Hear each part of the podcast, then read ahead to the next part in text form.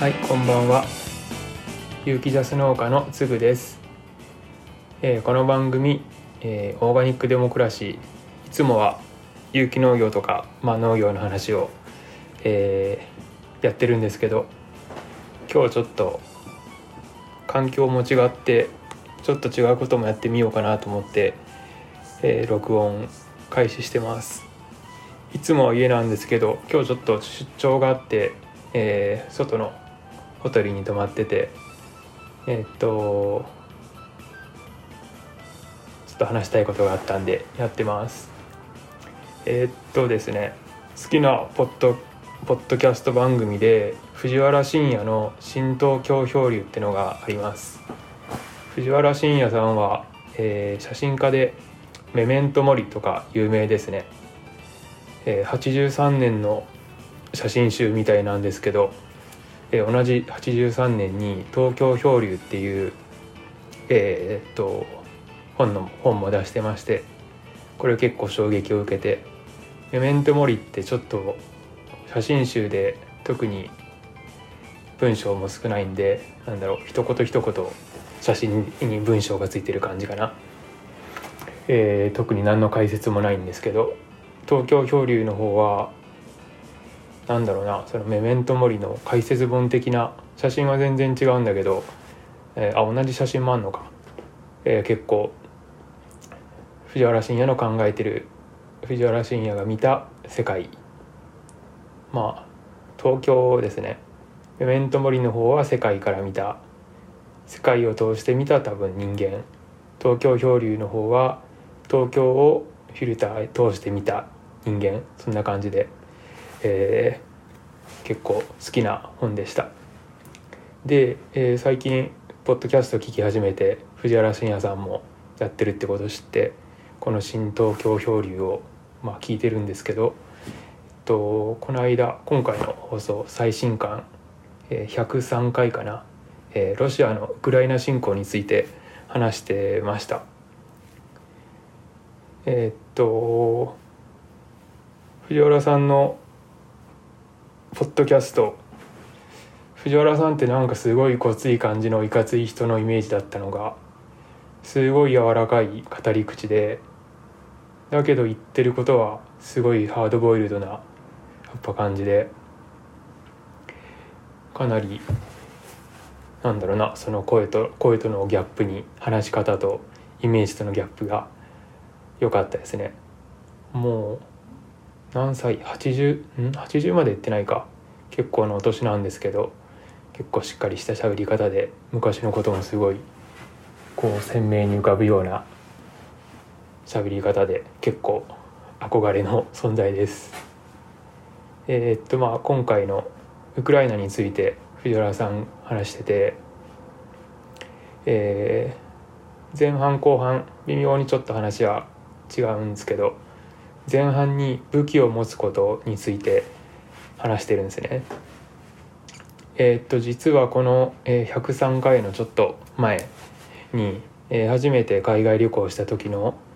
え思い出というか出来事を話しててその中でショットガンを持ったっていうちょっとねネタバレになっちゃってあれなんですけどこの武器を持つことの前の23回前かなそれも一緒に聞くと割と伏線回収してる感じでこれも藤原さんも言ってたけどまさか話してる間にこのウクライナ侵攻を切るなんか思ってなかったみたいでそれにしては偶然こういうつながりになるんやなってのも思って藤原さんってそのたまたまなんでそういうところに居合わせたんだろうみたいな出来事が結構あってその辺も魅力ある人ですよね。でこの武器を持つこと武器を持つ人間の心構え武器を持った時の感覚みたいなのをお話ししててでまあ世界旅行してる時にショットガン持ってたっていうすんげえ話をしててまずその武器を持つ人間の心構ええー、3つぐらい言ってたかな？聞きた聞き取った感じだと3つぐらい聞き聞き取って僕は1つ目が、えー自己拡張って言ってますね。こう巨人になったような感覚。要するに、えー、あとこう怖さを感じなくて強くなったような感じ、まあ、武器を持ってるってことで、まあ、これによって逆に危ない目にもあった。そういう場に出くわした。自分がそういう場にあえて向かってしまった。みたいなこともあるっていう話を。で、えー、2つ目にこの武器を使いたくなってしまうっていう心理使いたい欲望みたいなのが起きるらしいですね。攻撃本能が呼び出されるみたいなこと言っててで3つ目にこの武器を手放した時の解放感自由この、えー、その前のショットガンを持ち歩いてたっていう話でこれはまずいってので、まあ、最終的に、まあ、もちろん日本には持って入れないし持っていけない国もあるあるからこう手放すんですけどそれを手放してからの解放感みたいなのがあったんだよみたいな話されてて。まあ、これが武器を持つ人間の心構えみたいなのが、えー、分析してましたね。でまあ今の現状の世界、えー、まあこれは今今個人的な武器だけど、えー、国で見た時の武器所有まあロシアのことがまあちょっとこの辺から絡まっていくんだけど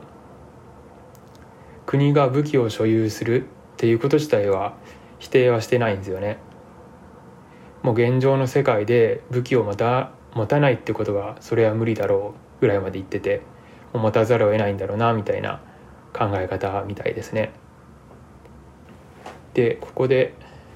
と自分の話になるんだけど、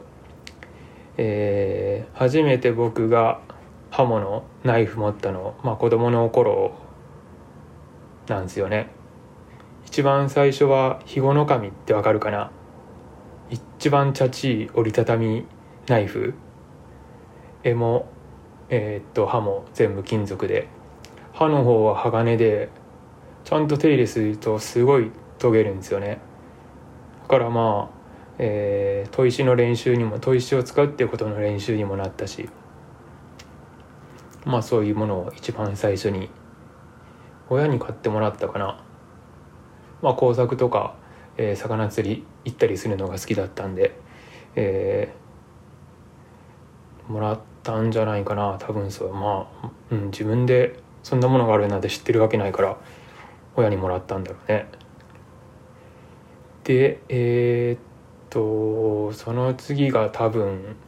アウトドアアウトドア用のサバイバルナイフ。まあ今だ今でもホームセンターとかであるようななんかあるじゃないですか、えー、刃渡り1 0センチぐらいのステンレス製のまあちょっとチャチい感じのサバイバルナイフ。でその次にあ結構あのキャンプとか好きだった子だったんですよね。ボーイスカウト入ってたり。でまあそんなんもあってアウトドアグッズみたいな感じでその次にビクトリノックスのあのー、えー、万能ナイフってやつこうノコギリがついてたりハサミがついてたり、えー、じゃあ十徳ナイフ十徳ナイフって言えばいいのかな？いろんな機能がついたナイフ。それを持ってましたね。でまあナイフってまでは言わないまでも小物の小物としてのカッターとか彫刻刀とか文房具とか割と刃物って身近に使ってた感じするな。でこの藤原さんが言ってたこの使いたい欲求が抑えられない。これ確かにあるなって思ってて、まあ、子供だったんで相当やりましたね。虫とか魚とか生き物をもう殺して試す。とんでもなく残虐なことをしてましたね。アリンコをこう切り刻んだり捕まえた虫を切ってみたり。まあ魚なんてその魚釣りやってたんでまあ雑魚食べれない魚釣れたり釣れたらお腹切ってみたりとか。でもそんなことしてるんでもちろんこっちも怪我するし肥後の神なんてこうパタッと折りたたむナイフなんで変な使い方するとざっくり手切れちゃってその傷今も残ってたりしてて。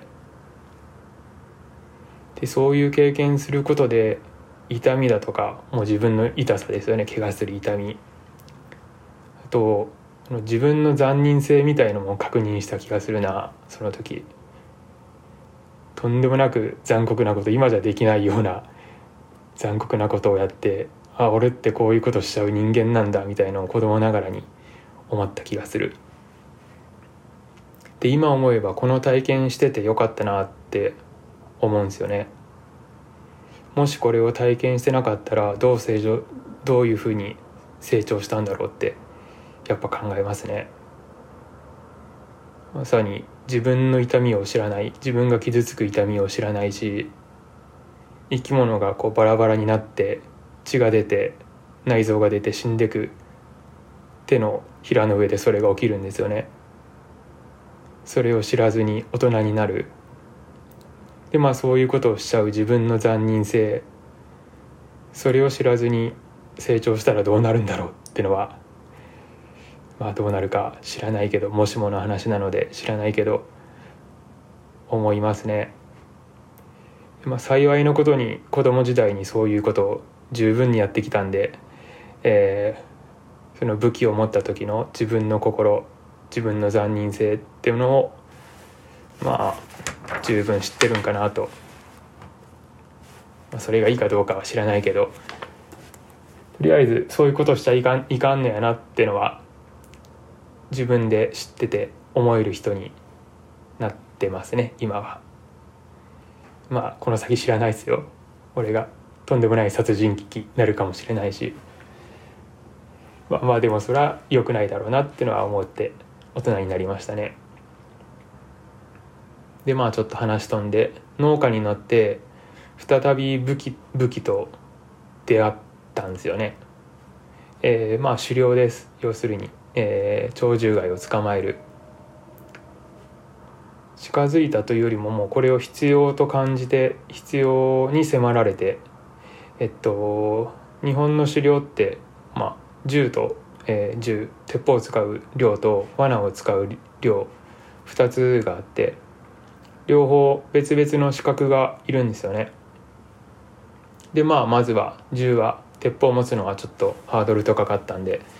罠を罠漁を取ったんですね。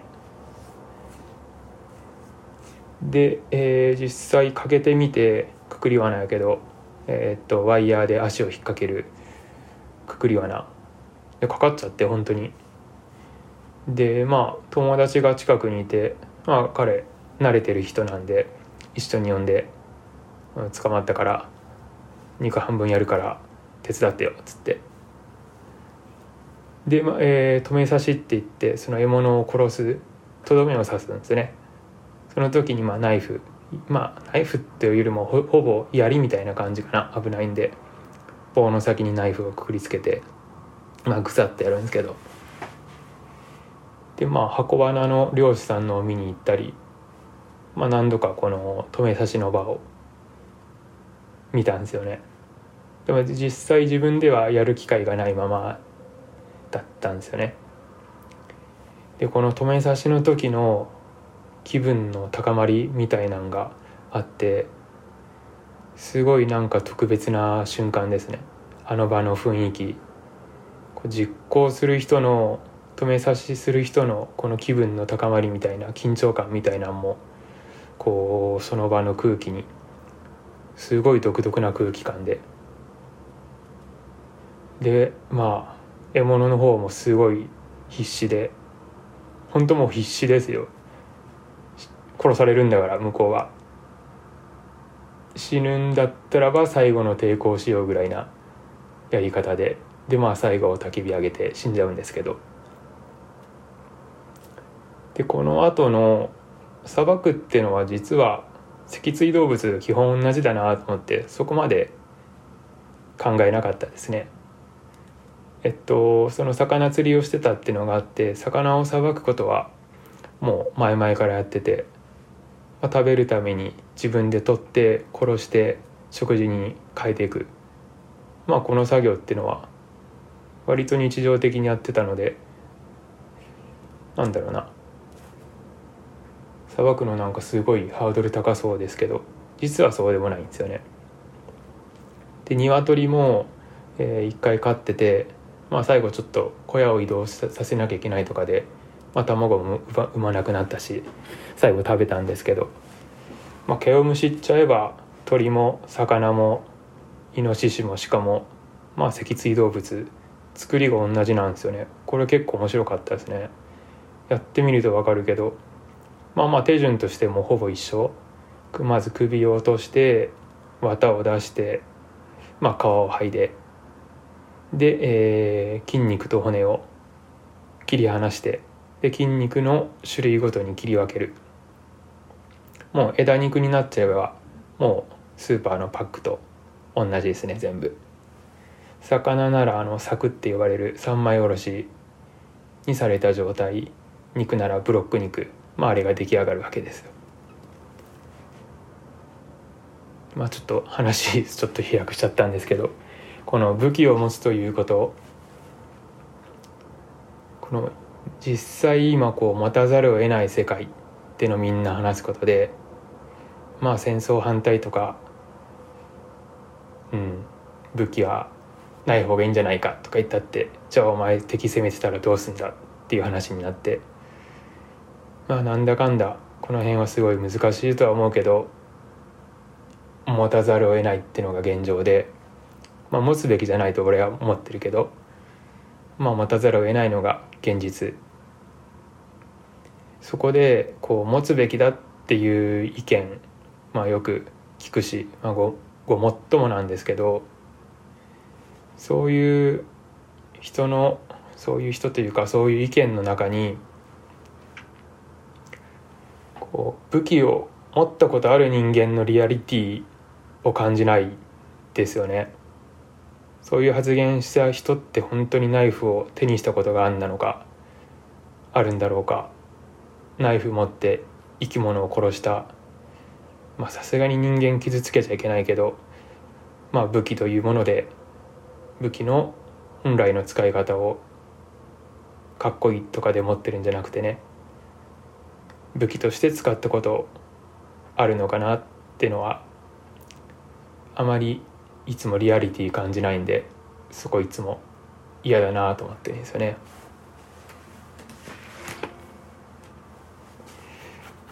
うん。まあいつも、えー、この番組じゃ有機農業とか、まあ、農業全般農業のトピック話してましたけどまあちょっとこのタイミングでウクライナについて話してみようかなと思いました。終わり。オーガニックデモクラシーこの番組は有機農業や農業全般に関するトピックを農家目線でお話しすることで消費者も生産者も有機農業を手の届く身近な存在に感じてもらうことを目指しています。本日も有機ジャス農家小松大農園のつぐがお送りしました。ご感想やお便りは概要欄のリンク Twitter ハッシュタグオーガニックデモでお待ちしています。まあ今日はちょっとこんな感じではなかったんですけど、えー、いつもはもうちょっと農業寄りの話をしていこうかなと思ってます。またよろしくお願いします。